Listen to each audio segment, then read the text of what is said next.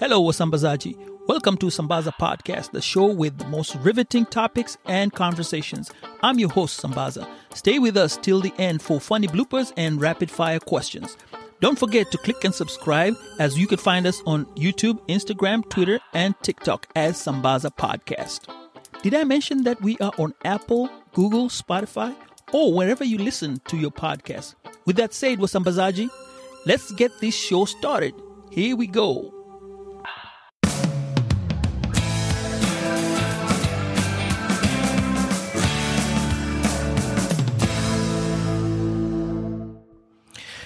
Hello, Sambazaji. This is day two where we are doing the C4 challenge. My challenge is to talk about the Kenyan politics. So let's get straight into it.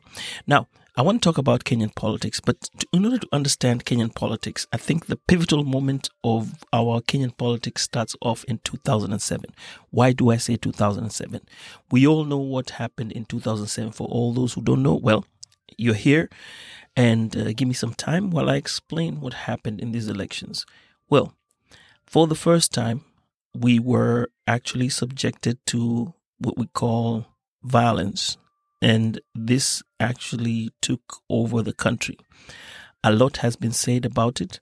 You can go online and check on a report that is there. I keep forgetting the name. Um,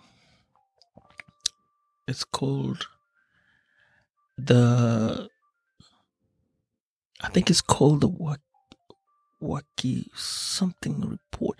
Well, I'll find out what it is, but um it is really detailed in explaining what really happened. So if you're somebody who likes detail and wants to read about what exactly happened, you want to go look online and find that out. Well, this culminated uh, as a result of the Kenyan politics um, that we're talking about today. so I was in Kenya at that time. Excuse me, I have a sore throat and I'm going to do this challenge. I said I'm going to do it whether I have a sore throat or not. I'm going to go ahead and do it. Maybe the next time I come back to you, my voice will be much better. But anyway, back to the story. okay, it's 2007 we've all gone into politics. Kibaki was going against Raila. Well, there were other candidates, but Kibaki and Raila were the main candidates. So in Kenya at that time, we were in the multi party system, and the multi party system means that, you know, different. Um, different coalitions come in in Kenya, we have coalitions, and I'm going to explain that further about how coalitions come in, and then we will be able to get to understand much better. Well, according to the way things were going, I was in Kenya at that time, and I remember um, it was really tense. What was interesting was by the night of the end, when the elections were supposed to be announced, it is purported and it looked like from the way the results were going and the way that the results were being counted, Raila was winning. I remember watching TV and he was being interviewed and you could see the way he was talking. He was like a statesman where he was actually being asked by journalists in, uh, actually international journalists about how he feels, how the election is going. And he said the elections were going well that's when you know that the person is determined to be is looks like he's the winner.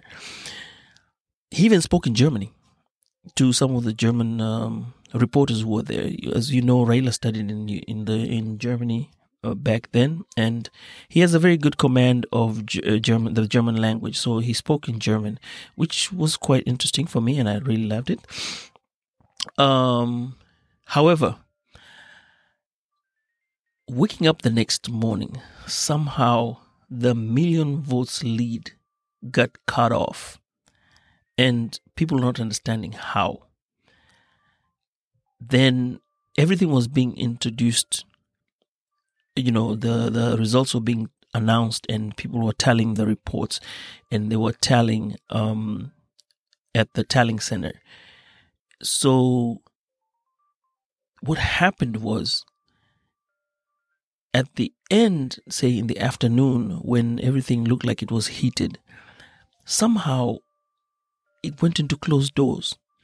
And the then IEBC chairman, uh, Kivuitu, uh, the late Kivuitu, that is, um, got huddled to another room and he went and announced the results, which was uncustomary for the results to be announced that way. I was watching TV and I remember Robert Nagila, um, who was a high school mate of mine, was actually talking on the on TV, and he was saying, "Hey, you know, they're shutting down everything. Everything is going. Um, they're not giving us the results. The police were walking in, and everything just shut off for a brief second. Next thing we know, the results are being announced. After the results are announced, well, we were there. Like, okay, what's going on?" And it was announced that Kibaki was the winner much to the disdain of so many people.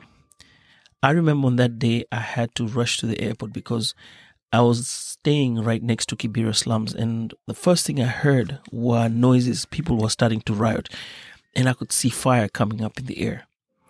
At that point, I rushed to the market center and asked for a taxi or a uh, cab and asked the guy, hey, you know what? I need to get out of here. I need to go to the airport. And this was at six o'clock. Mind you, my plane leaves at 11 o'clock via KLM. So six o'clock, I was, I jumped into, into my cab and it headed to the airport. Going to the airport, I remember leaving my sister at the house. I don't know how she's going to be. I do not know how everything is going to be for the next few days or anything. All I knew was I needed to get to the airport.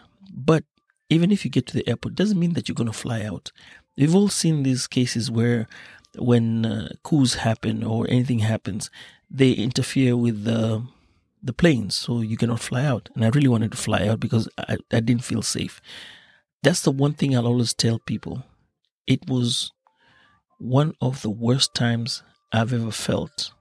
I mean, I felt worse on other things. But when you look at it, you're leaving your country. You live, you've left your sister. You don't know how she's going to be tomorrow. You take off and you see smoke coming out, and this is your country that you love so much, and what you're rushing away is from where you're born, and for you as a person, you'd realize that you do have an escape. You can go, you can go somewhere. Somebody else doesn't have that option. They have to live in Kenya. I was privileged enough to have to fly out to the United States. Well, I didn't manage to get out safely, and that's another part of my story. However, back to what was going on. So, Kibaki gets appointed and he gets sworn in, and this happens right before six o'clock. Now, for all those who know, um, after six o'clock, it's said that the military takes over until 6 a.m. in the morning, so he had to be sworn in before 6 p.m. So Kibaki was sworn in and he goes in as the next president. For the next 10 days, there was a lot of chaos. There was fighting, there was looting, um,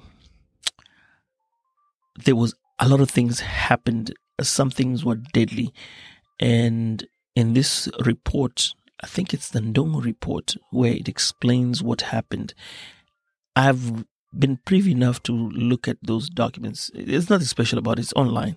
But from what I read, the little bit I read, I think it takes guts for you to read what happened. People were being killed on the on the on the streets, and you know, um, others were maimed. People were running away. Kids were being kids and uh, families were being displaced and went to live in other areas. And I can't imagine how it felt. And I won't try to imagine it because it's not in my place to do that at this time. However, that is what happened after that. So the next thing was something had to give. We had to stop what was going on.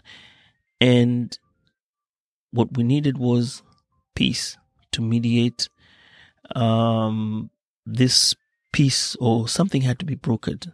In other words, the main leaders had to meet. Raila said he won, and his supporters say he won. Kibaki was already president, and he said, "Look, fair and square, I won."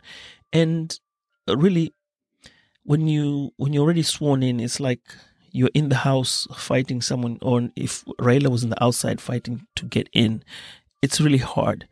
Um, however, his supporters were uh, adamant that he had won, and he was adamant that he had won, and he pushed himself, and we had to go into an agreement whereby some leaders were called, some African leaders were called, and when they came, they had to broker a peace deal.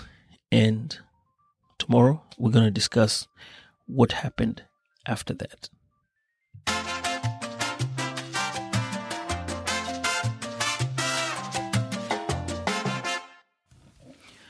Well, okay, that concludes our show for today.